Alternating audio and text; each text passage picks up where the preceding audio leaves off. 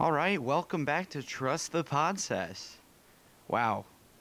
I mean, how long has it been since our last episode? Hey, remember that funny joke when we said we'd have a draft episode right after the draft? Yeah, well, and that what- was, uh, you know, yeah, well, things didn't turn out exactly that way, but uh, At you all. know, here we are. We're here now. April 10th. Today, yeah, no, no, it's been what? May, June, July, August. Yep, Four months. August first we've, today. we beat our own record of time in between episodes. Yep, so much for weekly episodes, but uh, you know, but we tried. We tried. We really did. Anyway, welcome back to Trust the Process.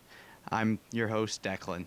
Um, With me, as always, my good friend and co-host, Sean Spitch. what's up, everyone? All right, and today we're talking a little bit. Of, we're talking a little bit of everything. We're talking a little basketball, talking a little baseball, if you know, for however much longer that lasts. We're talking a little football, as we said. It's our draft recap. You know, four months after the fact. And we're talking a little college today. We'll Mhm. see. I mean, I'll get to my opinions on that, but I, I, I don't see that happening. Spoiler alert: I don't see college football happening, but we got to keep optimistic. Who knows what's going to happen? I mean, that's pretty much the question on everyone's mind. What's going to happen? No one, no one knows anything really. I mean, as much as we say, you know, as, as much as we could predict, ultimately, you know, no one knows. Pretty scary here in the sports world, you know. I mean, we can we can get into baseball because that's really what I wanted to talk about with baseball. Right. I mean, the Phillies we're obviously Phillies fans. Um, the Phillies played three games before their season base effectively got shut down. Hooray!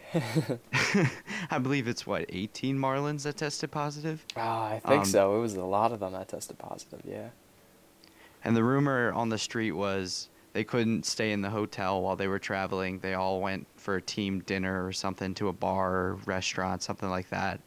Um, and they most of them got infected, you know. And then most Phillies didn't test positive. I believe it was two on the staff, um, a coach and then somebody behind the scenes. But none of the players tested positive.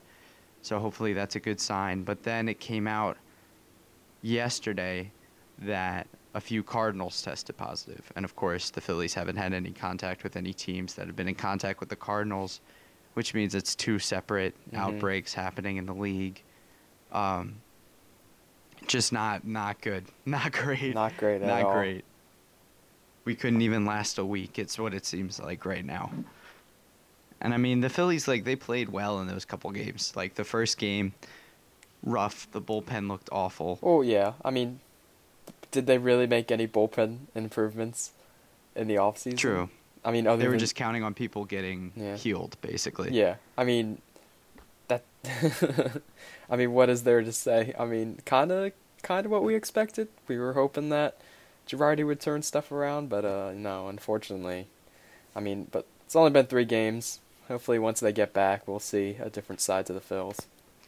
Yeah, I mean, Nola Nola played pretty well, but he was like it was kind of a typical Nola game Mhm. where it was like he pitched really well for a couple innings. I think it was like 3 or 4, and then he just started to lose command and then it was over. Yeah. You know, he gave up that home run and um like he he looked really solid and then just toward like the 5th inning everything Yeah, just kind of fell yeah. apart. So I mean, I'm I I was pretty happy with how Didi looked. I mean, Didi looked insane. He was looking really good. And that second game, the offense really came alive. It seemed like Yeah. uh, my boy Phil Gosselin killed it. Was so good. He is unbelievable. His bat is so hot right now. I have a lot of positive things to say about the Phillies, especially with their their offensive side. Right. Um, they started off kind of slow, but that second and third game they played really well. hmm And then it just the pitching, man. It's I mean, that's been their Achilles heel since, since pretty much for the last three years now, three four years now. I mean, you th- you think it would get better. you think at least you we know? thought. we we thought, but no.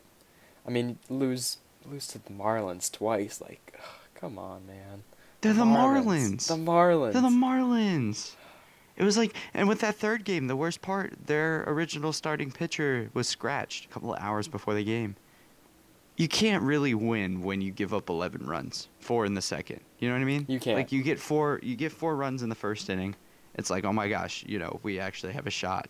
Velasquez, I literally, I have in the notes for today. hmm Velasquez is awful, cause he is. Yeah. He's a bullpen pitcher. He cannot. We've tried. It's been. It seems like five years that we've tried to start Velasquez. You know what I mean? Yeah. It's just at some point you gotta take a look in the mirror and realize he is not Yeah. He's not what, what we yeah. thought. It's time to move on, definitely, from Vince Velasquez. I mean, he looked good in spring training, but it's tough when you score. Like I'm saying, it's tough when you score four runs in the bottom of the first and then turn around in the top of the second and give up another four runs. You know what I'm saying? Yeah. It's like, I don't know. To me, that's just not a really good way to go about. I mean, that's clearly it shows what they think of Arrieta too, because Arrieta we all thought was going to start this game, and Girardi said something about, "Oh, we're going to save him for the Yankees," which everyone was kind of like, "That doesn't make sense." Yeah. But okay. Um, and if you you know if you're putting Velasquez with his performance in front of Arrieta, well, what's that say about Arrieta? Like, how bad do they think Arrieta's going to be this year? I mean, how much money did they pay him? Four years, hundred mil, something, right? Way too much. Way too much. Way, way too much. I mean, come on. You at least, if you're gonna pay a guy that much money, like you should at least, at least give him a shot. He's not Vince Velasquez. How about that? He's probably Yeah. better than Vince Velasquez. It reminds me of like Nick Pivetta last year when they would throw Nick Pivetta out there, and it was clear that he could throw hard for a few innings, but just had no control over his fastball Right. ever. Like he would he would throw it really hard and he'd throw it over the plate, but it just no control. Like you had no idea where it was going. That's what Velasquez looked like. Like, he was throwing he was throwing hard for that first inning, and then after that it was just. But man, I I really, I don't have enough good things to say about like Haseley. Haseley had a really good game. Right. As I said, Gosselin, I've always been a big fan of Gosselin. I've always thought he was really good. I this Phillies offense, like obviously, first of all, let me just say this. Um, pay JT Realmuto. Absolutely. Okay. I think I speak for both of us when I say absolutely. pay JT. Best catcher in baseball. Um, even Bryce had a really good game. Bryce you know, did have he a hit really good that, game, yeah. He hit that home run that was just oh my gosh. So good to see that swing. You know, Rhys had a pretty good game. It was Mhm. just it was like they all came alive and then the bullpen killed them. That's what it's like the pitching just killed them. Like there was no bouncing back. At the end of the, you can't give up 11 runs. I mean, you score six, sure, that's you know, that's great, but giving up 11 runs to the Marlins, to the Marlins. to the Marlins, to the Marlins. Need we emphasize that more? I mean, you got this team cannot do that. And I was really excited for the Yankee series too. And then that was just Mhm. that was done. Yeah. Right. Which I guess obviously it makes sense, but it's just, you know, it stinks to see it. Mhm. And then like I said with the Cardinals outbreak, like I read a report yesterday that said the MLB was contacting different broadcasting companies and saying prepare to have alternate material to show in case MLB games get canceled. And like what's that supposed to, you know, that's not exactly a positive image for baseball fans. But there's still, you know, plenty of time in this in this season. Still plenty of time, you know. Hopefully, you can get something. Yeah.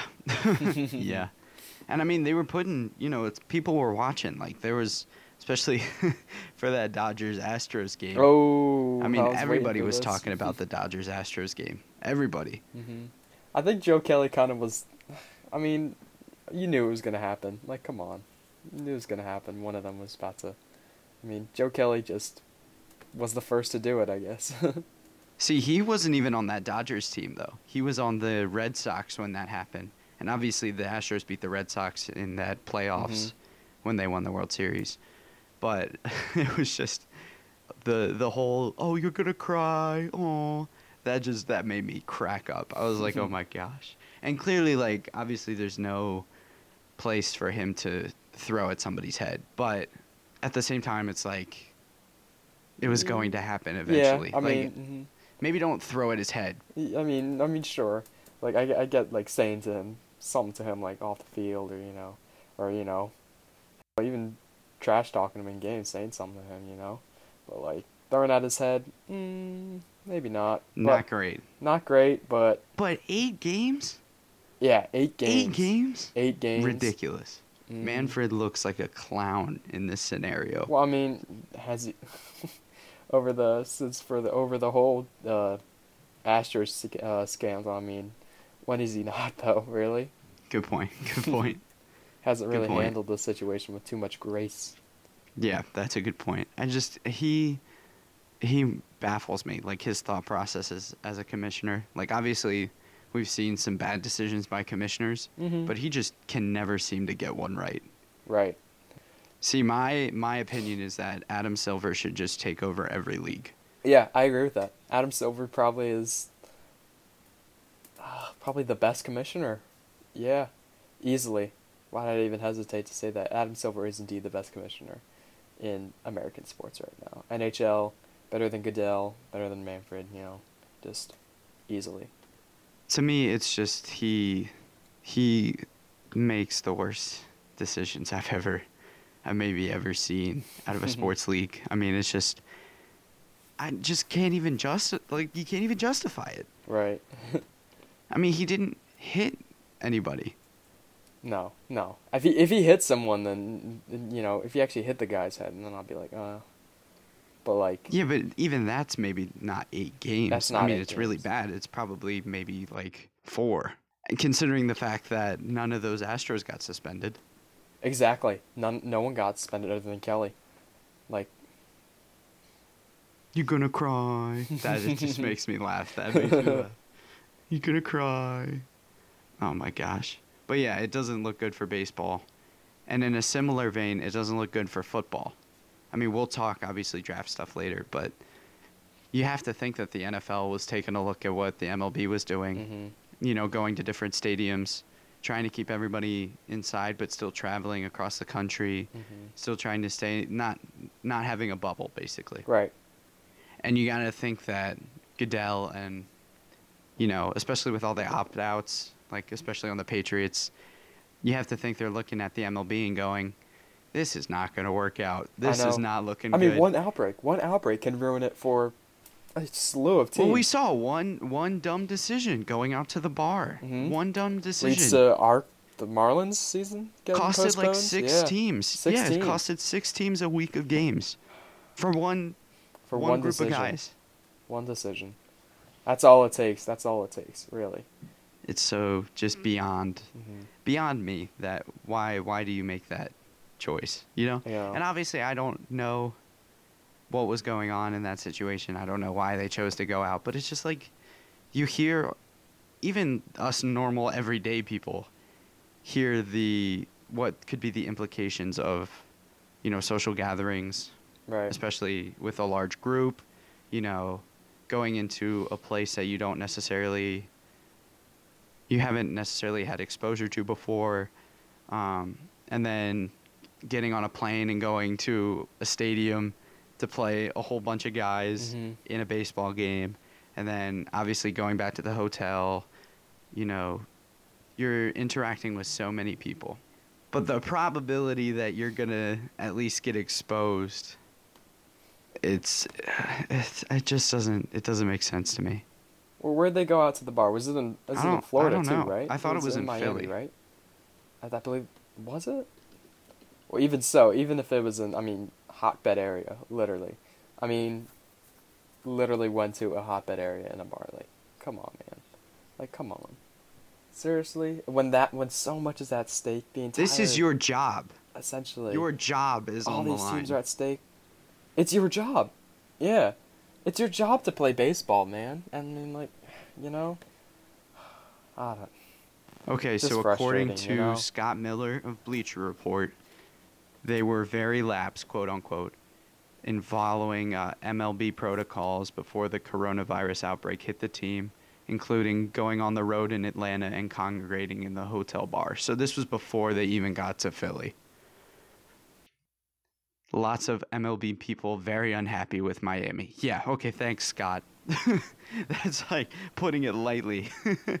Yeah, well, I mean, you completely blew Yeah, it. is very what it looks unhappy. like. You completely blew it. And it was funny even watching um, in that Astros Dodgers game, like the massive, you know, kind of melee that was on the field. But everybody's like, everybody talks about the social distancing and wearing the masks, and then they, you know, that's out the window once somebody gets a mhm, hot Yeah, head. that's and, yeah. um, even with, yep. yeah, exactly. mhm. And Everyone's in rushing uh, on one of the. Pirates games, I forget who the. Pirates were playing, but their manager came out to argue with the umpire, and they couldn't figure out the mask situation. That that was a funny clip. Uh, Jomboy, you know the YouTuber Jomboy broke it down. Uh, it's John a Boy very funny clip where he's just like they're messing with their masks, and one point they're both on. One point the manager takes his down to yell. At one point the umpire's like thing snapped and he can't figure it out, and I don't, it's it's a whole new ball game, really. Like, yeah, clearly nobody knows. It's you know, so what- different. I mean, yeah. No one, uh, no one like really knows what. I mean, people know what to do. I I shouldn't say that. Everyone knows what to do. Stay safe, you know. Blah blah blah. But like, is it really gonna happen? You know, like in a game. I mean, like you said, once someone gets a hothead, like all that just Yeah. everyone forgets. That just all goes out the window. So I mean, like you know, it's just so, yeah, it is so just different. Such an different than what we unprecedented time. You really don't know. And like you were saying, you know what to do, but at the same time, it's like they're mostly just suggestions of what to do. You know, like we know what purpose to take, and Right, I'm not right. defending them at all. Trust me, but I don't think people fully understand what we're going through. Yeah, the whole the the whole thing's bizarre. I think it's gonna be if one or two more teams get this, it's just gonna be like. Yeah, they're gonna shut it down. Yeah, Probably a good call. The bubble Mhm. was definitely the way to go. the bubble. I mean, just get everybody away from the world. Even with like the Lou Will where he snuck out, or Richaun Holmes when he went to get the takeout and he went Mhm. past the line or whatever, and they're still doing really well. You know, no reported outbreaks or anything, or even really positive tests. Yeah, even Zion Williams left the bubble to go uh, visit family. I mean, still, yeah, Yeah, I mean, constantly testing people. They're That's doing a great way job. to go. Yeah. Again, Adam Silver knows what to do. the goat, the goat. But no, I mean, hockey and the MLS are all doing a similar thing, Mhm. and you know, no reported outbreaks there. So clearly, that's the way to go. The question is going to be whether the NFL, you know, thinks it's worth keeping all. Well, the other thing is they have so many more players. You know, that's that's the issue. Oh yeah. with yeah. ML with the MLB, it's like they have more players for sure, but it's not as a wide scale as the NFL. No, not Um, nearly. so an MLB bubble would have been tough, but an NFL bubble is like nearly impossible. you got to like rent think, out an yeah. entire state. Uh-huh. Uh-huh. You know, not to not not discrediting like baseball and basketball and hockey, but like just thinking about the importance of the fans in NFL games too, like just how important having that loud crowd is, you know, to I mean, we're to a point where you can literally influence the game, you know. But I mean, it's just yeah, like you like you're saying, the size of the rosters, the amount of coaches, it's just going to be extremely extremely difficult to have any sort of bubble in, in in the NFL. And given how long games are too, and you know all the breaks and stuff like that, like it's just gonna be completely, completely near impossible to pull that off. yeah, for sure. I mean, I would be shocked if they even tried. You know what I mean? Mm-hmm. I think a lot of what happens with the NFL is going to rely on how the MLB handles this situation. Um, and so far, not looking great. Not looking great. Not looking great. the NBA is finally back. It's back, everyone. gosh, Thank I am so happy. The first few games have been great. Really, really, really good. good. He had the Rockets, Rockets, uh, what's it called? The Rockets Mavs overtime game last night, and then the first two games, the Lakers, Cel- or Lakers Clippers, excuse me, going at it. LeBron James, Kawhi, AD, and uh, and Paul George. That was such a. It was just such a. AD looking game. like Kareem out there with the goggles and everything. No, I mean, it was. I mean, LeBron once again showing how ageless he is. Really. How, I mean, and yeah. I, I've never been like super huge on LeBron, Mhm. but when he really cares about the game and he really like wants to get When he invested, wants to win. He w- he Yeah. goes out and gets it. Yeah. Like you saw in the last possession. Oh yeah. He locked down both Kawhi and Paul and George. George, yeah. And just as a Made the fan of final shot. basketball, like I have to, you, know, have, I have mean, to love course, that. Of course. It was incredible. hmm Um, but it's interesting because, you know, we watched a lot of those games, and obviously with Memphis, I had a close eye on Memphis because they're in the eight seed in the West. Um, they were playing the Trailblazers Right. only a couple games back in that ninth seed. I honestly like, I would be shocked if Portland didn't overcome Memphis Mm-hmm. to get that eight seed. hmm I mean, they just like Memphis looked really good for three quarters. They did. They looked really solid. 22 points from Ja Morant. Jaren Jackson, 33 points. I mean, yeah. I mean, they looked really solid. Yeah, Ja, ja Morant posted a double double, I believe. Yeah. But I think in the end they're just too young of a team. I think that showed. I think Portland, like obviously Dame, CJ, they've been there before. Melo's Melo, been there yeah. before. They have a good roster, basically top to bottom. Mm-hmm. I don't know. It's a To solid me, team, yeah.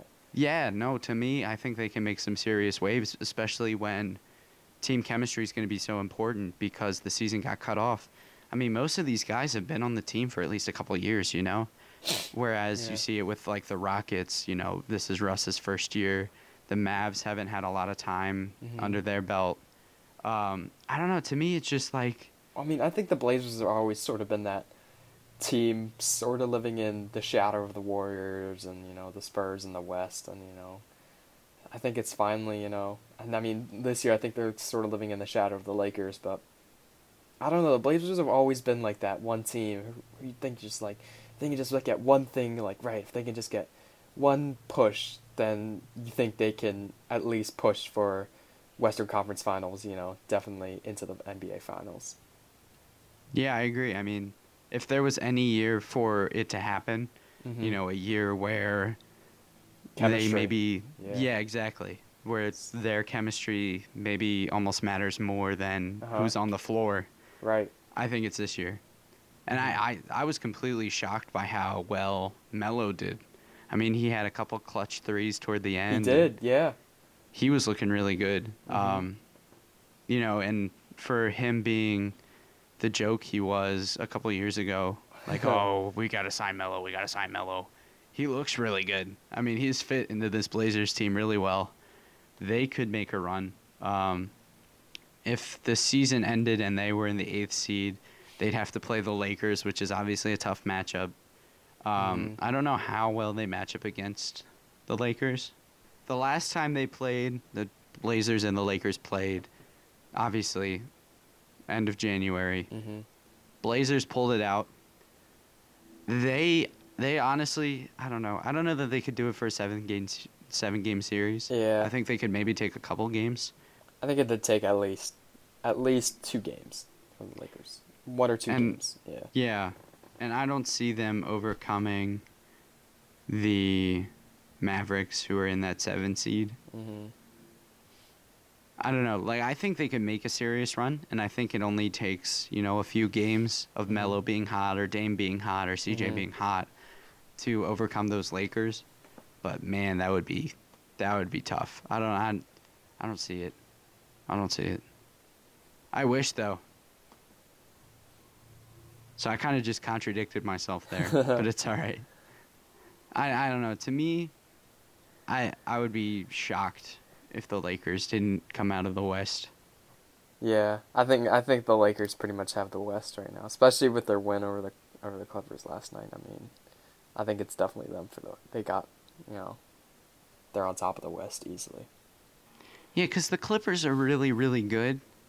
hmm I, they just never seem to have meshed like we all thought they would. Yeah, it's You not know? the it's not the super super like really nice mesh between uh, George and Kawhi like we were really hoping to see, but like And it's not even like a Yeah. that's not even a thing that I can prove, you know? It's just like a gut.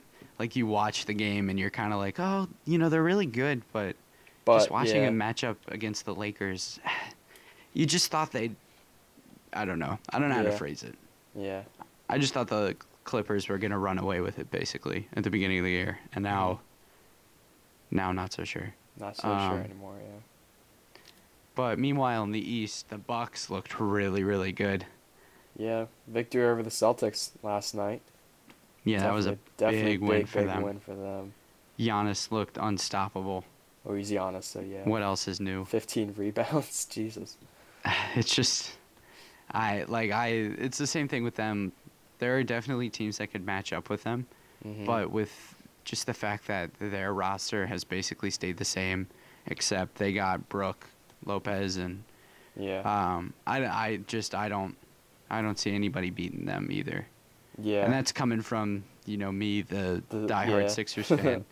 um, unfortunately, like I th- I could see the Sixers beating the Celtics in a you Yeah, know in a quick the seven series, game. Yeah, But then you know what we'd end up playing either the Raptors or the Magic. yeah. The Raptors is a tough game. I don't know. Mate, I think they. Could I think they could beat the Raptors. I think they could. Yeah. Uh, I I think they could beat the Magic too. Once again, I think it'll be Brett Brown being an idiot. Brett Brown being Brett Brown. Yeah. Yeah, and something will happen, and it'll just be a whole thing, and he can't manage the roster or anything like that. Um, but it'll be interesting to see how the Raptors look. They play the Lakers tonight, hmm um, and then the Sixers play the Pacers tonight. You know, get to see my boy TJ on the court. Absolutely. Miss him. It'll be interesting to see how they match up with the Pacers because I think that'll be kind of a telling, you know, How now that yeah. the games actually count. Um, it'll be interesting to see if Ben actually shoots threes. Everybody's up on Ben shooting threes. hmm He shot two. I mean, Hey, it's an improvement at least. no, absolutely. Yeah. No, don't get me wrong. I'm not like I'm not trying to hate on him actually shooting. I just think Right. like, you know, if he can get that up to four or six, then I'll be more invested because then that'll mean the defenses will play him out more, or play out more and like guard him Mhm. on the perimeter, and I think that just opens it up for Joel. Um, yeah. Brendan will know this because I was texting him about it. Um, for those of you who don't know, Brendan was on our last episode. hmm We were going back and forth for ages about him playing, about Ben playing the four. I was never convinced because I thought Ben was more of a on-ball threat than an off-ball, especially with Shake Milton's Absolutely, yeah. numbers off-ball. Oh yeah. Um, but it's it's worked out so far. I mean, he's looked really good. The pick and roll, it's intense. Um, but I think no, I, I see. I I could see where it's a thing where it's like it seems like it happens with all Philly sports for us, but it just seems like they could, you know, make a run potentially to the finals if they catch the Bucks, you know, napping a little bit, or they could lose in the first round. I like that's what yeah. it feels like. Yeah. You know? I mean, the teams I fear the most are, like you said, the Bucks, and I think we can beat the Celtics. I think we can beat the Raptors, but the Heat. I don't fear the Celtics at all. Yeah, I think we can beat the Celtics. I think we can beat the Celtics. And but I, the Heat is a little bit of mm, just because regular season troubles against the Heat. Now the Heat are fourth right now in the East, and I'm not. It's gonna because, like you said, they seem to have really good chemistry during the regular season, but like looking at them, they're Jimmy Butler just arrived, and they seem just like so new. Like They're so young. they're so young, but like They've got some ballers though. they do. Tyler Herro, Jimmy Robinson, yeah. Oh my god. Hey, they they've got some ballers. Mhm. They're really They're like, a really, really good team. Looking they could contend maybe like next year. Mhm. You know what I mean? One or two. I don't years, see I it this think, year, especially with the gap and how young their team is. But next year, I think if they had a like a full regular season, Mhm. they could they could push. Like they could be really good. Um, not that they're not already. I mean, they're the fourth. They're the fourth right. seed. Yeah. They've had one year under their belt, but I Yeah. just think I could think I just think they could be so much better. Yeah. Um, They have a lot I don't think of they're playing to their potential. on that team. hmm Yeah, I don't know. To me, like I trust Ben and Joel to be able to lead the team. I trust Matisse to come off the bench or start or whatever he does now. You know, whatever they're going to have him do. Um, and, you know, play really good defense, get some stops. I trust Al to come off the bench. Uh, I trust them all to play well. I trust Tobias to play. I'm I'm not sure if I trust Yeah. Al entirely yet, but I, I mean, I mean, yeah, because well, Well, regular see, season speaks, you know. yeah, but we we've never really like seen him in a full bench role, you know? Right He's always kind of been in between starting and on the bench. on the bench. Yeah. Yeah. and it's never really been like a fine Yeah. line. But I think now it's going to be closer to that fine, like coming off the bench. Not playing as many minutes. Most expensive Um, sixth man. Oh my god! I just, I, Let's not. I guess, I guess the Celtics knew. So, you know, it, yeah. it's, it kills me. I, I don't Thanks, know. Thanks, Elton. Thanks. Uh, Elton. yeah, I thought this was going to be a lot better of a move, Mhm. but Yeah, I mean, who knows? Maybe maybe it could pay off in this playoff series. I mean, he's got veteran presence. He's got playoff experience. I mean, that's what he provides. He provides that sort of playoff experience. I mean, not that the Sixers don't. I mean, but especially with JJ Redick gone, like yeah, I there's no really like a there's no, veteran. Yeah, veteran guy on the team anymore. Uh, now that Redick has left, to sort of who has that experience under that belt, and you know, but just uh, pay him all that money just for him to sit on the be a bench guy. Come on. Yeah. I mean, Huh. I just want it to pay off. You know, I don't want to like get mad about his contract until I know it hasn't paid off at all. You know what I mean?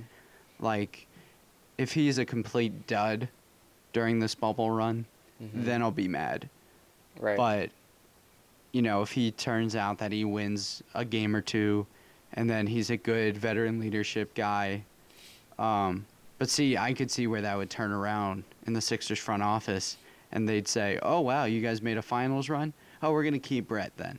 yeah. We're we're a winning culture now." And then Yeah. that would just drive me insane. That would be like, Yeah. ugh.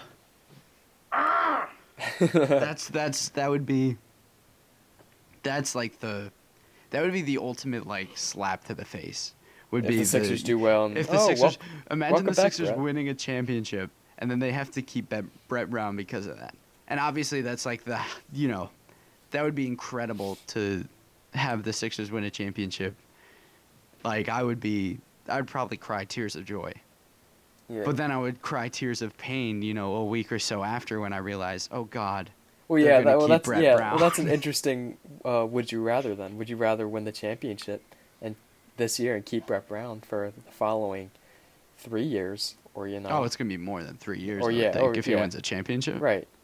Or would you rather you know flop this year and have Brett Brown gone and not being sh- so sure in the future? It's interesting because this year has such a new meaning, Mm-hmm.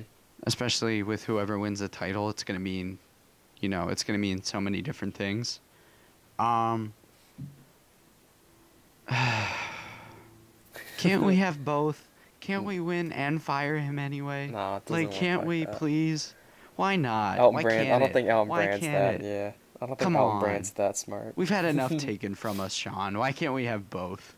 Why can't we win a championship and get rid of this awful coach? Why can't we have Jay Wright too? Why don't you just throw that in? Why don't you just give me Jay Wright? Are you Why on the don't you just J give Wright train? Are you really on the J Wright train? I mean, he's better than. Well, I mean, yeah, Better than nothing. he's better than Brett Brown, but like, I don't, I, don't think, I don't see Jay Wright coming over to the NBA anytime soon. No, I don't think so either. I think he's. I think he would be a really good coach, but Yeah, especially for young talent. But Yeah, I I, think he- don't. would he be a good coach? I don't know. It's just because the, other than Brad Stevens, like, like what other college coaches? Where you know the transition between college and NBA is like just so. Mm, it never like really pans out, you know.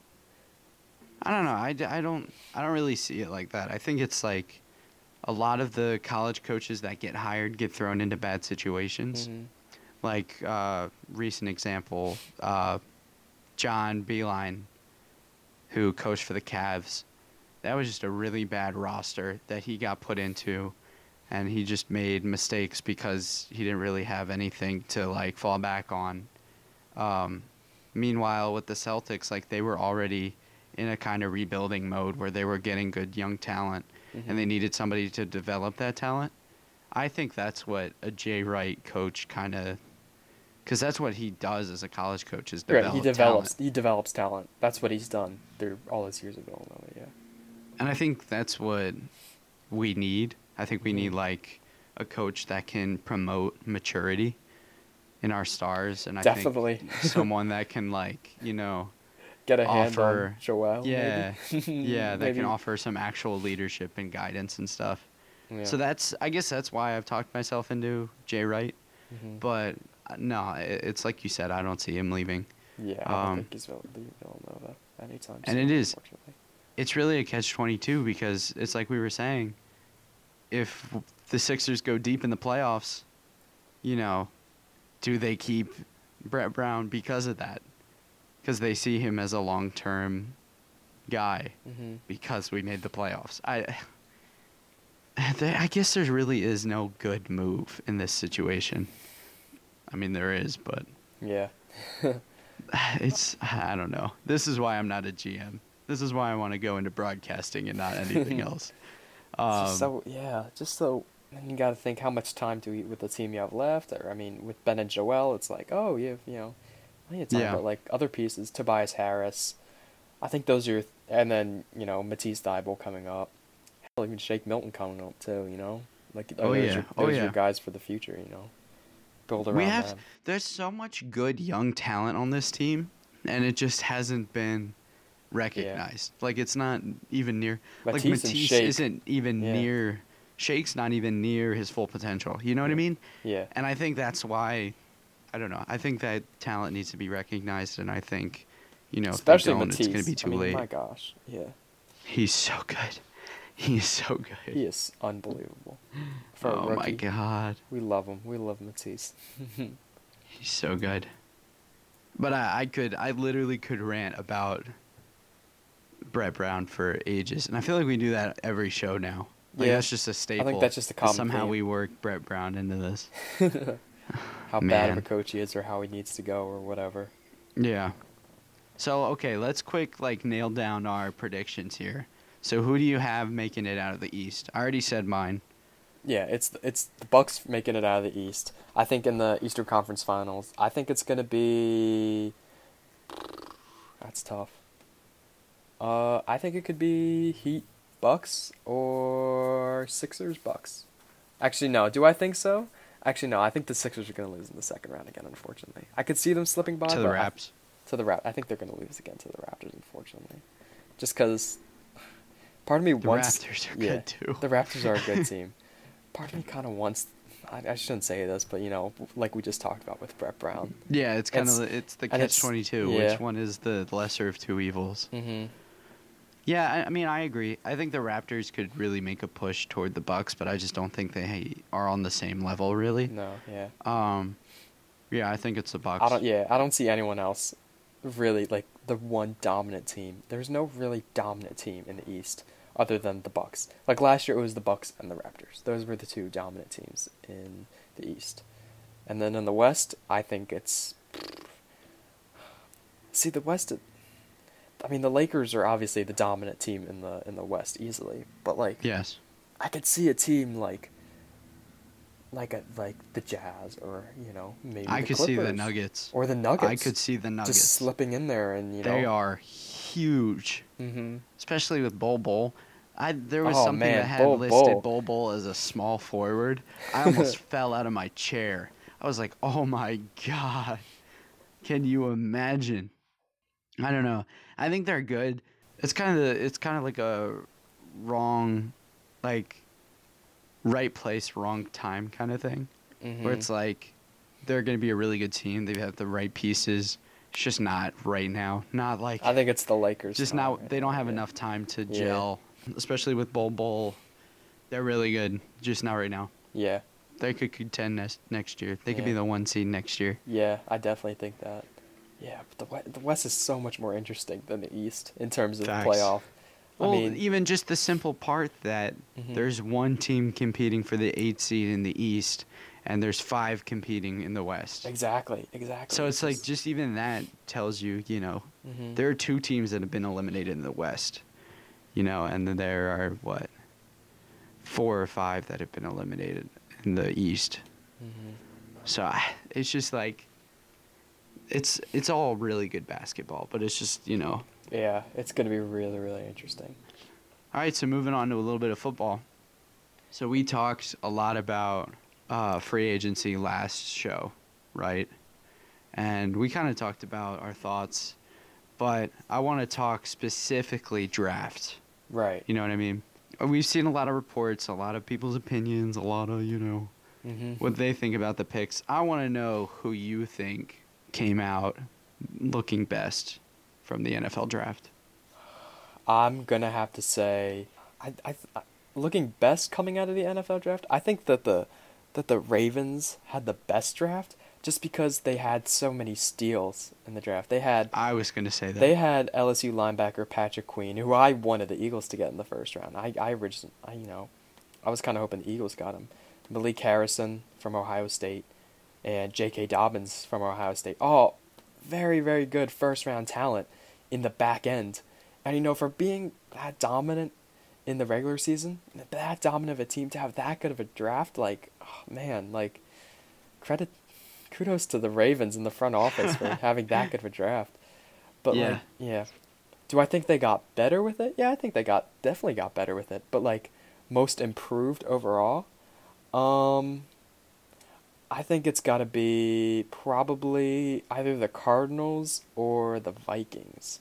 Vikings got their wide receiver, you know, in uh, in Justin Jefferson, and then Cardinals got the big Clemson linebacker in Isaiah Simmons to sort of be that piece in the defense, sort of really bring that defense together. And you know, it's just I think those teams improved the most, but overall I think the Ravens had the best like they drafted the smartest. Like they made the right selections definitely for their team though. Yeah, I think I definitely agree with that. I was shocked that Simmons even fell that far. Yeah, Isaiah Simmons fell to the eighth pick in the draft. I mean, that's they got a great, great pick out of him. I mean, he's a bit raw in terms of talent, but my gosh, can that man play? I really, really liked Isaiah Simmons at Clemson, and I think he could. It's gonna take a little bit of time for him to develop to develop properly, but you know, I think he can be a game changer, sort of like sort of like a Khalil Mack, uh, an Aaron Donald, where he's just just dominant in the NFL. You know. Yeah, absolutely. I think you're 100% right. Mm-hmm. And then I think like this is really obviously this isn't saying much. It's kind of like the idea of a rookie getting the most improved player in the NBA Mm-hmm. or not a rookie, a second year player. Right. I think Cincinnati did a really good job drafting. Well, I mean, they got their guy. In, in Yeah, obviously. Mr. Joe I mean, yeah. it would have been hard to mess it up. Is what Yeah. I'm trying to say. like, but I think either way, they're going to be a really young team. I don't think they're going to be good this year. I don't know that they'll be good next year, but maybe the year after that. Yeah. I mean, they definitely got the. They definitely did what they needed to do. You know, they got the Clemson wide receiver. Uh, what's his name? Tee Higgins, linebacker Akeem Davis, who was excellent in college, and I think they're headed in the right direction. Definitely out of 0 16. Definitely. yeah, it's hard to like go down from there. Mm-hmm. yeah. I mean, it would have been really hard to mess up the number one. I think for sure. Oh yeah, there's basically no way I'm messing up that um, unless they pulled a just a complete what if and they selected Just a Tua or someone. Yeah. Oh, that would have been awful. that would would've have been- I mean, okay, I don't want to say awful. That would have been heartbreaking for the Cincinnati people. Is Mhm. what I'm trying to. Yeah. Like for them, you know, hometown kid. yeah, Ohio kid. You know. That, Ah. yeah. But um, I think they're going to be interesting. I think they're going to be a team to watch out for. I think they could potentially like be a trap game kind of scenario for Mhm. teams. I don't think know, they'll- they yeah. may overlook them. It could be like the could- Cardinals this year. Yeah, You know, yeah, where yeah, they're where just it's like- easy to overlook them. yeah, it's easy to overlook. Like they got talent. They could take a game from you. But I mean, are they gonna, you know, make the playoffs? I don't see it. And I think Right. You know. hmm I hate to admit it, And honestly, this is probably worse for you than it Yeah. is for me as a Giants fan. You know, it's probably worse for you as an Eagles fan. Dallas had a really good draft. Dallas did have a rather excellent draft. Um, the CeeDee Lamb pick for Dallas, I'm kind of like, I, I think I'm. It's part of me just being salty about it, but at the same time, the Dallas Dallas didn't need another wide receiver, which I'm kind of I'm kind of confused about. I, or like, did they just do that just to spite us, just to spite the Eagles? You know, I mean, they already have Amari Cooper and a young Michael Gallup. And then I think they did they I think they still have Randall Cobb or unless he went to the Texans. I'm not sure. But part of me maybe just be salty, but like I don't see that pick. I think they should have went defense with that pick, got a safety, like safety Xavier McKinney or you know someone like that, who McKinney's on the Giants, I do believe right now. Giants drafted him in the second round, which was excellent, excellent pick. I thought So excited about that yeah, pick. yeah, he's gonna be. I think he's gonna be great. But yeah, I mean, I I hate to admit it, but See, I think you are salty because I think the, I think the CeeDee Lamb pick was a really good pick for them. That's just my opinion, though. I think like that just bolsters an already pretty good, like an already talented offense, and it just gives Dak Prescott more options. So I think honestly, like, I agree. I think they should have gone defense rather than Lamb, but I think a, it's good for their offense and it gives more options, and b, it takes away from the Eagles. So I think that was kind of a Yeah. two front pick. yeah, Um, but yeah, I could. I 100% agree. I think maybe they should have taken a step back and looked at their defense a little Yeah. more. Um, it's just. I think I am a little bit salty too. But no, I know. I you was are. I was. I can say that with certainty that you are salty. but who do you think got worse then? I think Uh, there's one. There's only one team that like really stands out to me that definitely got worse. uh, Packers easily. Yes, without question. There's there was no reason to select Jordan Love in the first round. Absolutely no Okay. reason. I mean, look, to be fair, Jordan Love wasn't a pick for this year, right? No, he like it's a pick looking down the line. They think it's kind of like the Favre Rogers scenario where it's like you see your guy, you got to get him now. But come on, you did not have to get him in the first round. Yeah. You did I- not. I understand. Hell, if they could even they could even reach like the Eagles and got him second round maybe, but like third round, I, I if they got him in the third round, there would be much, much, much less backlash. Yeah. Just like oh, you know. Literally the person that keeps your franchise relevant year to Mhm. year. One of the best players in the NFL, without question, I think. Yeah, easily one of the top quarterbacks in the game. Publicly asks you to look at wide receivers for him to throw to. And what did you do? You went with a quarterback. What are you thinking? what are you th- What? Unless they see him coming becoming Tom Brady, I don't know. You know, turn into that Tom Brady where he just. Uh, but even still, it's. Come on. I mean, I mean, they didn't draft a wide receiver at all. They drafted a tight end uh, when they already have a tight end in uh, what's his name in Marcedes Lewis, and uh, I believe they have Jace Sternberger, who was excellent at Texas A&M a few years back, but no wide receivers at all, none at all. I mean, like Davante Adams can only do so much, like they traded up for him. I know, right? They traded up for him. What are you thinking? and get the second round you draft a running back when you have arguably the most underrated running back in the NFL in in an excellent excellent Aaron Aaron Jones. And you draft a running back in the second round. Come on. Come on. I, I mean, they they did offensive linemen, right? I Mhm. mean, fine. Yeah. They really went and replaced injury-prone offensive linemen with injury-prone offensive linemen, Right. and then they didn't talk about their defense at all, which was awful in the against the rush. We saw that in the championship game. Terrible run defense, great pass defense. Don't get yeah. me wrong. Yeah, they have an excellent run secondary. defense. Yeah. Mhm. Didn't talk about that at all until round four. I've got a good friend, friend of the show, He's been on before, yeah. He's been on before. friend of the show, big Packers fan. And I've talked to him about the Jordan Love pick. And I'm like, it's a good pick if it's, you know, round two, round three, and you don't trade. But I can't even get mad. I'm not even mad. I'm just like baffled. You know what I mean? Yeah, I know. I mean, it's just baffling. Like, why would you? Yeah. We're like, what are you doing? What are you doing? Yeah. It's like, yeah, it is. It really is a what are you doing? Mhm. Like, it's. I don't get it. I don't get it. But I think they're really. Obviously, Bill O'Brien with the Texans, like, they had a really weird, really, just a- really weird off season. Yeah, not really a great offseason. DeAndre Hopkins for uh, David Johnson to absolutely just, what are you doing? And then Yeah. uh, poor Deshaun Watson, poor kid. He's a great kid. know. Honestly. he's a great. He's, a He's about to get traded. Yeah, he's gonna demand a trade. I don't know. I I just it's shocking to me. I it, it doesn't make sense.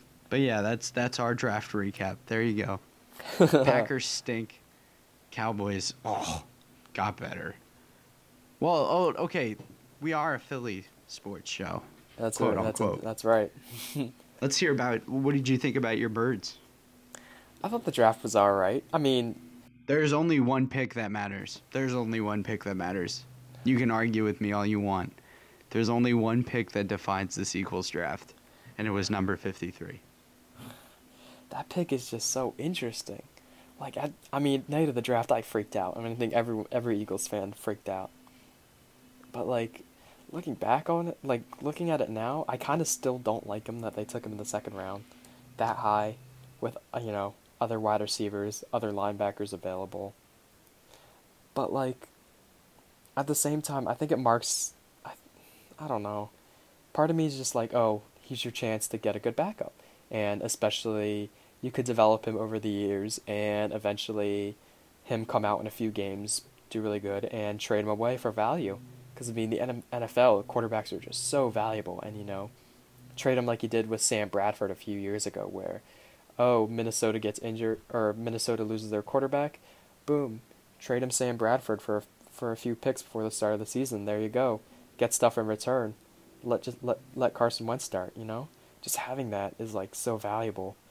But I think they could have gotten him in the third round, early third round. I didn't. I think that was kind of a reach.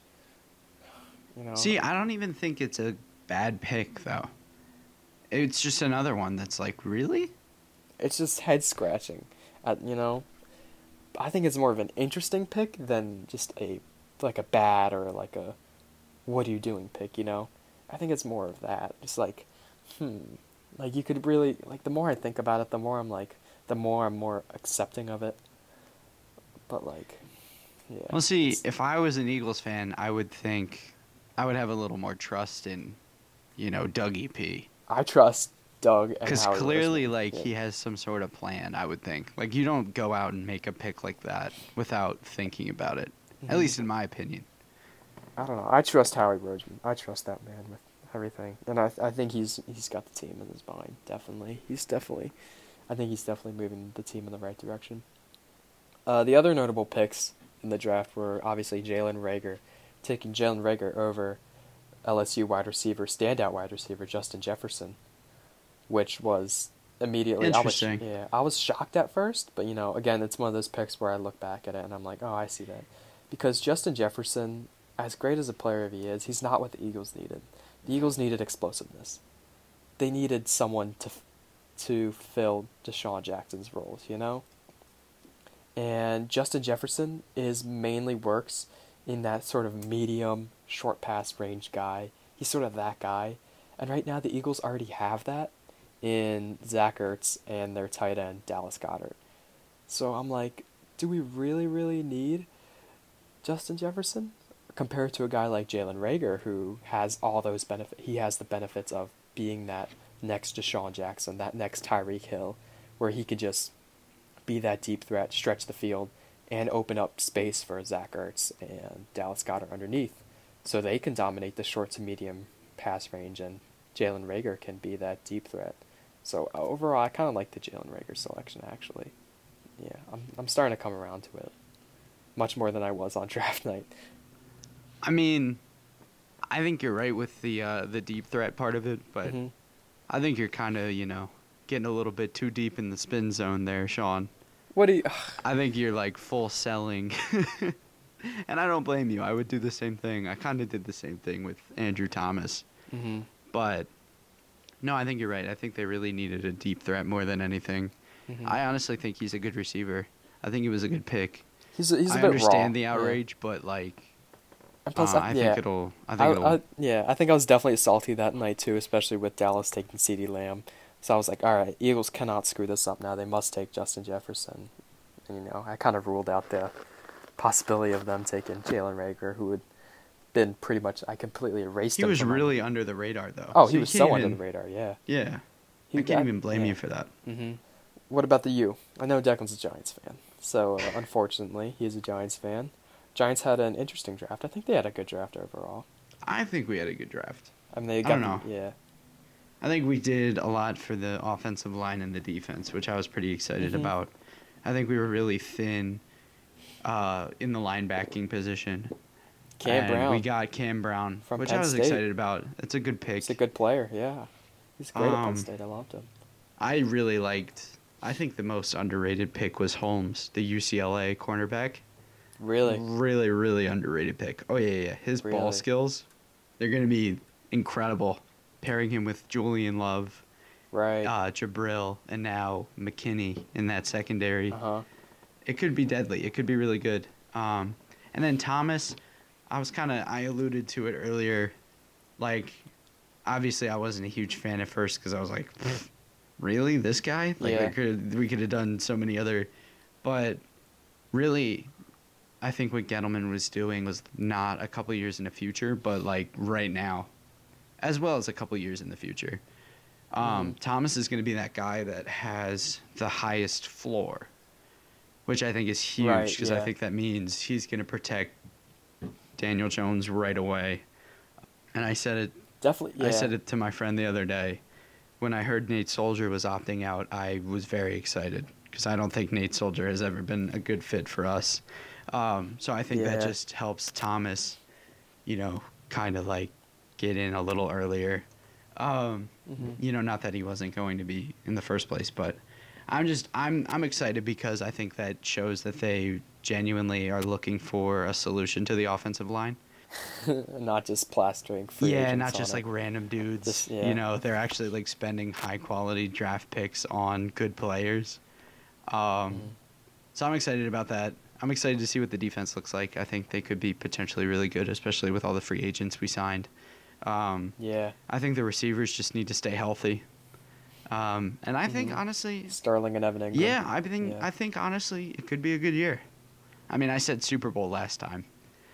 I still, in my mind, am thinking Super Bowl, but I understand where people get upset. You know, oh, crazy Giants fan. Oh, you're gonna make the Super Bowl. Sure, you were, you know, one of the worst teams in the NFL last year. I mean, we beat the Dolphins. Somebody else didn't. Hey. Oh shoot! Did we I say that? guys. Oh my I'll say bad. that. Oh I'll my say bad. I'll say we Oh beat my you guys bad. twice. Well, okay, all right. We blew that game. Come on, we blew that game. The second one, we didn't want to win. You could just tell. We Yeah. just gave up. Oh yeah. Anyway, point being, like, I don't know. I think it could be a really good year. Um, but we'll see. So yeah, that's our that's Yeah. our draft recap. Let's talk a little college football before we go. Obviously, Interesting. a lot of definitely interesting. Yeah, a lot of team, football. a lot of conferences. The SEC notably going to conference only schedules. I think the Pac-12 Yeah. is one of the only ones left that haven't declared that. Yeah, Pac-12 I think is left, and you know of of the Power Five that is. SEC, Big Ten, ACC all did it. And maybe Yeah. the biggest news, at least to me, and maybe it's a little bit of bias, but we don't have to talk about that. Notre Dame actually aligning itself with a conference for the first time ever, in terms of football. I know at that's gonna be. Yeah. Dude, I was looking It's at I was really I was legit looking at the schedule the other day. Let me pull it up. Let me read it to you. The new Notre Dame football schedule compared to the old one. And let me just like let me just Yeah. let me plead my case here for a second. Let me just Are you pleading your case for national championship? What mean- you, All right, let me let me let me read you the opponents that were originally scheduled for the University of Notre Dame Fighting Irish. Ball State. Yeah, well, okay, fine. It was Ball State, sure. You- You're gonna pretend like Miami, Alabama doesn't Ohio. play, you know. That's besides Well, point. Alabama Besides at least, point, you know. point. Yeah, you're right. You're right. So the original Notre Dame football schedule: Navy, Arkansas, Western Michigan, at Wake Forest, Wisconsin, Stanford, at Pittsburgh, Duke, Clemson, Georgia Tech, Louisville, USC. So, two super good opponents in Clemson and Wisconsin. Three opponents that always play us close: USC, uh, Stanford, Navy. Mhm. A couple SEC school in there. Obviously, it's Arkansas, but still. Um, Yeah. and then you know, a couple ACC games. Good Mm-hmm. schools, just not like on our level. Not a, yeah. Here's what the schedule is now. Boys and girls. The University of Notre Dame Fighting Irish play Duke, Clemson, Louisville, Mhm. Florida State, Syracuse, Boston College, North Carolina, Georgia Tech, Wake Forest, and Pittsburgh. Wow. That's a good schedule. Even if That's a that's even if we lose to Clemson, even if we lose to Clemson, we could potentially play for the ACC championship. And we could potentially beat Clemson, which would mean that the one year that Notre Dame joins a conference and in its, its entire history, it would win that conference and potentially make the college football playoff. Could you imagine? And even if, even if they don't win the ACC championship, if they're not allowed to for whatever reason, or if they lose, they're only losing to Clemson. That's a high quality loss. That's potentially like is Notre Dame coming in ranked? Are they coming in ranked? Were they ranked last year? yeah, they're sure. uh, number twelve this year. Number twelve this year. It's gonna be the biggest threats I see in the ACC right now are obviously Clemson and Virginia. North Carolina. No. No. I, mm, How big a threat is I- North Carolina? Come on. Sean, don't play I with think me North like that. Come on. I think North Carolina. Sean, don't play with me. Or yeah, even Miami. Did they play Miami? No, they Did don't you play say Miami. They don't play Miami. Sean, don't play with me think like that, Carol- Sean. Don't play I- with me like that, Sean. Come on. Deep down don't in your know, heart of hearts, do you know. actually think that? Come on, be honest. Deep down, I think North Carolina could be a track game. no. Track game. Trap game They were a between trap what? game last year Boston for College and Georgia Tech. Between Notre, I mean, you saw you saw North North Carolina last year against Clemson. Almost a trap game. Okay, sure, but Almost a I'm saying trap trap, game. game. between Boston College and Georgia Tech. No, I don't think it's going to be that big a deal. The oh, I don't. Clemson game is in Notre Dame. Not that it really matters with fans and stuff. Right. That's big. Come though. on, bro. you don't actually think. You don't actually think North Carolina is I- I- on even the same level? do. They could. No. No, I don't. I, mean, I don't. But like, I think they could You're be a just trying to trap be- game. just- I think they could easily be. But you're missing my point. A trap game is something an, an opponent you overlook because there's another opponent ahead of you. Our only opponent. Okay, I don't want to say our only It's opponent. I Clemson. don't want to sound arrogant. I mean, I do sound arrogant, but I don't want to sound that arrogant. The only opponent I feel really challenges the Notre Dame roster is Clemson, maybe potentially Georgia Tech, maybe potentially Syracuse, maybe potentially North mm-hmm. Carolina, maybe potentially I think- Pittsburgh. I just they like it doesn't seem like that big of a challenge. What about Boston College? Just don't play with me like that, Sean. Don't play with me like that. I don't know. I just I don't see North Carolina as that good of a team. I think I think you're a little biased. Just Well, no, little- no, no. a Think about it. Last year, know? last year the North Carolina Clemson game was a literal trap game. You're you're 100% correct. But I'm saying the schedules are so different this year that trap games are not at all going to be a thing. Well, not at least in the ACC or at least on this schedule. You know what I mean? Because there's no opponent that Mhm. unless unless your schedule just so happened to go Boston College, North Carolina, Clemson. sure, But that's yeah. not like Clemson's going to be week two. To me, I feel like if they win that Clemson game, it's really just Notre Dame's to lose. Oh, yeah, if they beat Clemson, yeah, yeah, yeah. It, it- the Clemson game is obviously the most important because I mean that's going to decide both Clemson and Notre Dame's playoff. well, I think the hopes. fact that Notre Dame gets them week two is even bigger Mhm. because, like, it's an even bigger deal because, you know, Clemson's losing so many pieces of their team. Obviously, they still have Trevor Lawrence, but they're losing so many Yeah. other pieces. Meanwhile, you know, Notre Dame's returning a lot of starters. I just, to me, call me crazy, but if there was Mhm. ever a year to do it, Um, even if it happens, you know, God willing it happens, if there was ever a year to do Yeah. it, it's this year. Yeah, I agree with you. Mm, I don't. I don't see them. I do. I do. I, I, I don't think. I I, don't think it. they do. I don't think they do. I see it. I see them. I see them losing to Clemson, and I see them losing to North Carolina. I I'm gonna. see I'm- a championship.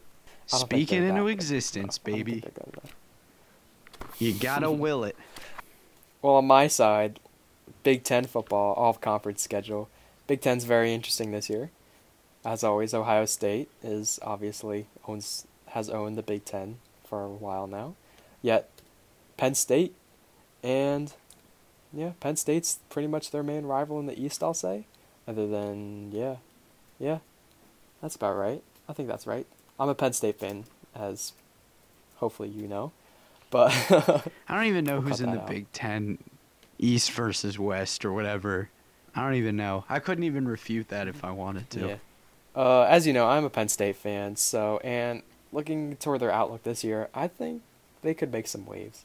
It's going to be interesting this year. The loss of KJ Hamler means that our receiving corps is indeed rather depleted.